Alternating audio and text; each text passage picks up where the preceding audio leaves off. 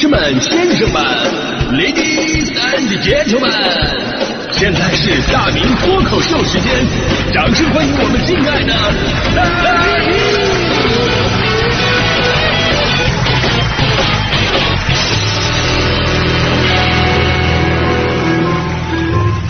好，欢迎各位来到今天的大明脱口秀，我是大明啊。今天说到语文呢，语文真的是太难了啊。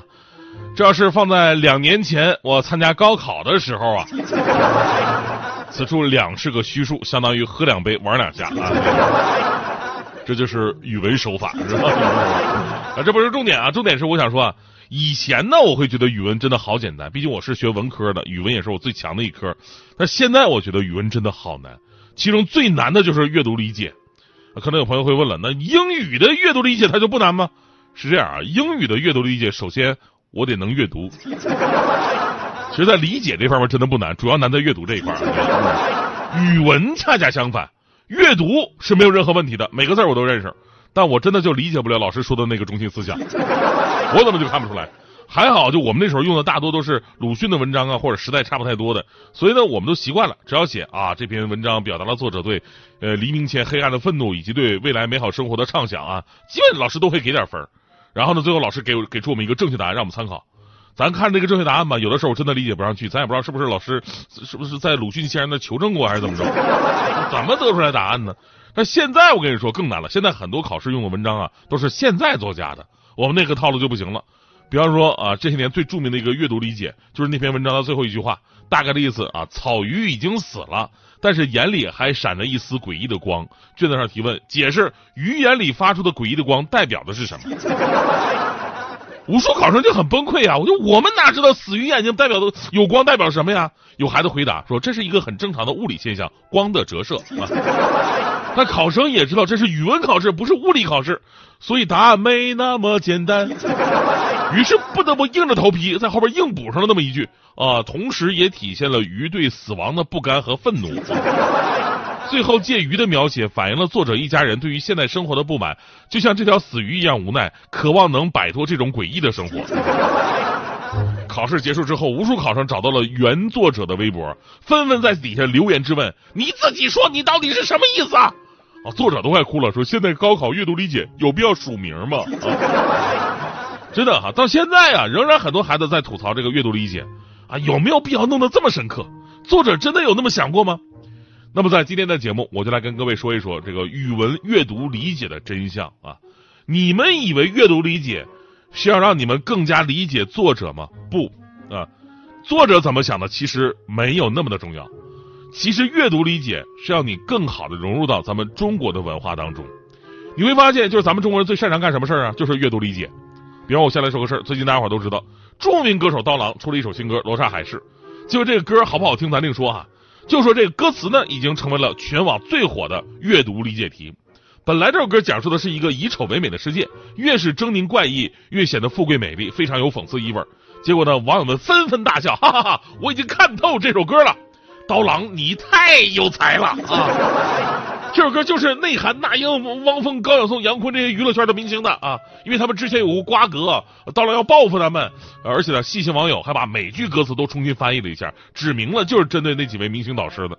真的，我觉得现在的网友真的是都是阅读理解高手。真的，我看了以后吧，我真的没有觉得说非得内涵某个人的感觉，但我可以感到刀郎确实是在讽刺当下以丑为美的娱乐乱象嘛。比方说，尤其有了网红们的加入之后。我都不敢叫自己主播呀，真的。我说个真事儿，我连租房子的时候，我都受到歧视。房东知道我是主播，然后他说我们不租给主播，我们怕直播扰民，而且主播造害屋子。我说我是电台主播，跟他们不一样。电台您知道吗？收音机、广播，解释半天啊，人家然后对对方的房东的奶奶说啊，广播听过听过听过，后来人才同意的。到现在我那合同上还写着房屋不能用来网络直播。想想我真的是惨呐！十几年前我刚入行的时候，为了听起来我的工作很洋气，我还说我是 DJ，结果他们误会我说酒吧打碟的。所以我觉得刀郎讽刺的是一个现象，他绝对不会说格局小到讽刺那么几个人，而且呢那么多年都过去了，当年的事儿现在的提早没那个必要了。所以这个就属于什么呀？过度解读啊！就好像我们新来的领导啊，新来的领导发型是中分，无数同事纷纷解读啊，为什么是中分？中分代表着他中立啊。刚来的领导他不会站队，要平衡势力。还有同事说，哎呀，这中分呢，说明这个领导有性格，做事有手段。还有说，哎，我查了，中分的人啊，善于交际，说明他人脉肯定相当不错。真的一个中分发型就能解读这么多。然后我看了一眼，我什么感觉？我就是说，这个这破发型瞅着跟汉奸似的你。这是我全部的感觉，所以我觉得我的仕途可能要完了。这样，我们拿出这个事儿举例子吧，一个说明过度解读肯定是不好的。但从这个事儿当中呢，也能看得出来，咱们中国人其实就习惯这种含蓄的文化，因为咱们讲究的什么？咱们讲究的是中庸之道，说话折中，即便是想表达某种强烈的想法和感觉，也会用委婉的方式来表达。所以我们讲话的奥义是什么呀？我们讲话的奥义是话里有话，弦外之音，拐弯抹角，含沙射影，指桑骂槐，一语双关，霹雳杨秋，旁敲侧击，借题发挥，借古讽今，意在言外，隐晦曲折，另有企图。所以孩子们为什么要学好阅读理解啊？因为我们生存的环境就是一道阅读理解题啊！啊，如果有人见面跟你打招呼，嘿，哎，瞅着你最近过得挺滋润呢。你不要觉得他真的感叹你生活幸福，他是在讽刺你。哎，又胖了还。当有人感叹，哎呀，你真的是永远年轻啊，他也不是真的说你青春无敌，而是感叹这年头怎么还有这么幼稚的人啊。那我到现在我都被我爸形容为头脑简单，四肢发福啊，四对发福。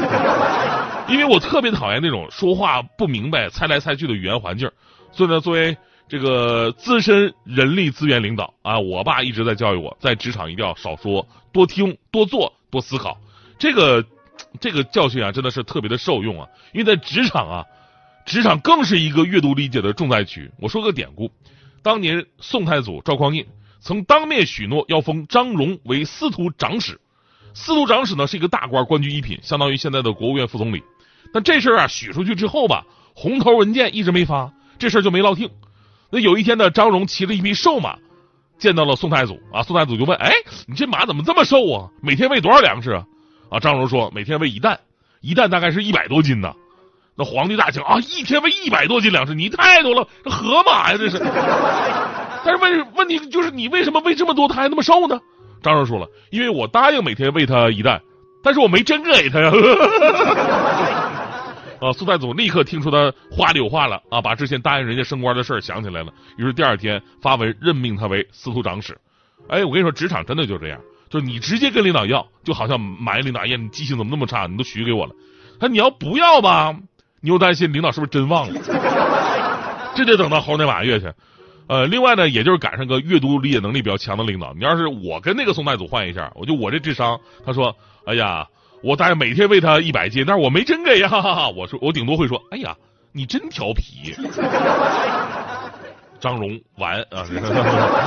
所以在职场的阅读理解当中，你能做对几道题呢？就当领导问你最近在忙什么，我跟你说，那不是因为领导关注你啊，要跟你闲聊，而是领导暗示你，你为什么存在感那么低？啊，平时你不请示不汇报，你做的跟透明人一样，你是不是整天在那摸鱼划水？当领导问你：“哎呀，小伙子有没有什么困难呢？”也不要理解成为领导对你嘘寒问暖，而是领导在旁敲侧击，你最近工作不在状态，心不在焉，工作效率下降，跟丢了魂儿一样。当领导说：“哎呀，小伙子啊，好好干，有前途。”不要理解成领导对你充满信心，而是对你现在的进步还不满意。但是为了不打击年轻人的自信，就不批评你了，留给你自己反省。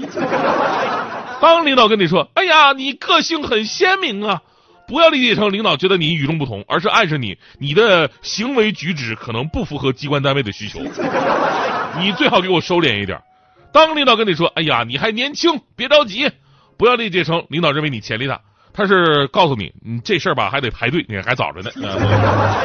所以说呢，语文的阅读理解啊，才是真正对我们人生影响最重要、最重要的题啊。最后问问各位，你们知道满级的阅读理解到底是什么样的吗？满级的阅读理解，我爸就做到了，啊，神之理解。我就举一个例子，有一次，我爸我妈跟我，我们仨人在家，我妈在那做饭呢。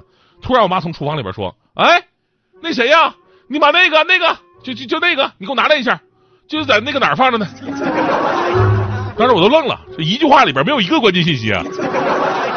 谁去哪儿拿什么全没说，你知道我怎么办？那这时候我爸一言不发，默默起身，想都没想就把车库里的大蒜给拿上来了。我妈一手大蒜，还问了一句：“那啥呢？”我爸说：“哎呀，用手扒吧。”对话毫无障碍，阅读理解满分，这神了。